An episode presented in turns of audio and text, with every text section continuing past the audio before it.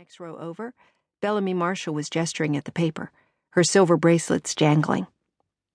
Read it, Bellamy mouthed.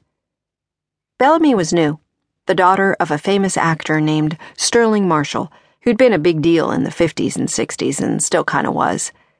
She'd started at Hollywood High after Christmas break, having been expelled from a fancy private school in Santa Monica for mysterious reasons. There was drama in that. High drama in the way Bellamy had shown up a week after school restarted, slipping into the back row of Mr. Hanson's class, the very back row, though Mr. Hanson had pointed at an empty seat in the front. Kelly had turned to look at this daring new girl in her bangle bracelets and designer jeans, her luxe leather jacket, Bellamy Marshall ignoring Mr. Hanson and breathing through frosty parted lips like a movie heroine on the run. Bellamy had smiled at Kelly, and Kelly had smiled back, wanting to be her friend, but a little sad for knowing that it wasn't possible. Not with this girl, this shining, rich, leather jacketed girl who'd only smiled at Kelly because she didn't know any better. That had been more than a month ago.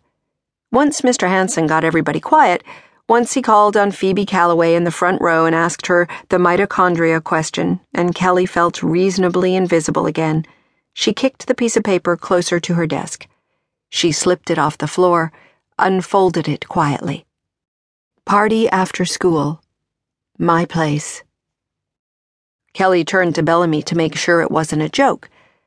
She wore a different leather jacket today, a brown bomber.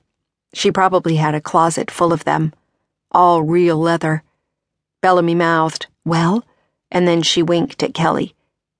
She didn't look like someone who was joking.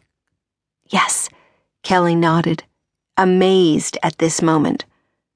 Amazed at this day.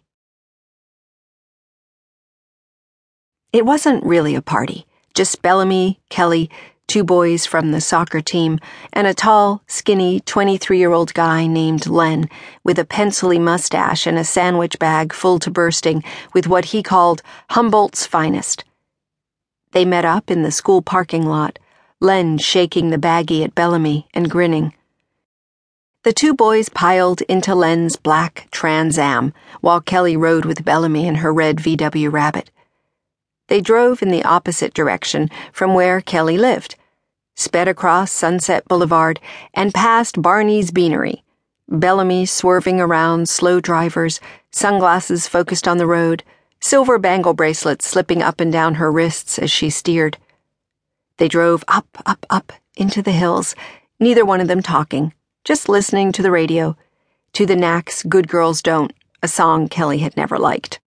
Not until now. Kelly had expected to be nervous when she got in the car. But Bellamy not talking to her felt like not getting called on in class. It put her at ease. Hand me my cigs, would you? Bellamy said. They're in my purse. Kelly picked Bellamy's bag off the car floor, a Louis Vuitton. A lot of the girls at school had these. They called them Louis Vuitts and treated them in such an offhand way, tossing them around like they were worth nothing. But Kelly knew better. Her mother had shown her one at I. Magnin once, tapping her nails on the price tag. Who would spend this kind of money? she had said. Kelly's mother worked at I. Magnin behind the makeup counter. But even with her discount, she never bought anything there for Kelly or for herself. It's obscene, she would say, about the prices, about the entire store. Kelly never replied. She found it beautiful. Someday, Mom would say, I'll get us out of this town. Carefully, Kelly unzipped the bag. She plucked out a box of Marlboro Reds, Mom's brand, and handed it to her.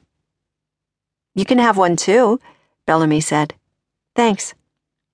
Bellamy lit one off the car lighter, then slipped it to Kelly without looking at her. The gesture made her feel as though they'd known each other for years. Bellamy rolled the windows down and Kelly blew a cloud of smoke into the warming air. Len likes you, Bellamy said. I can tell. Kelly felt her cheeks redden. How do you know him? She shrugged. Just around, she said.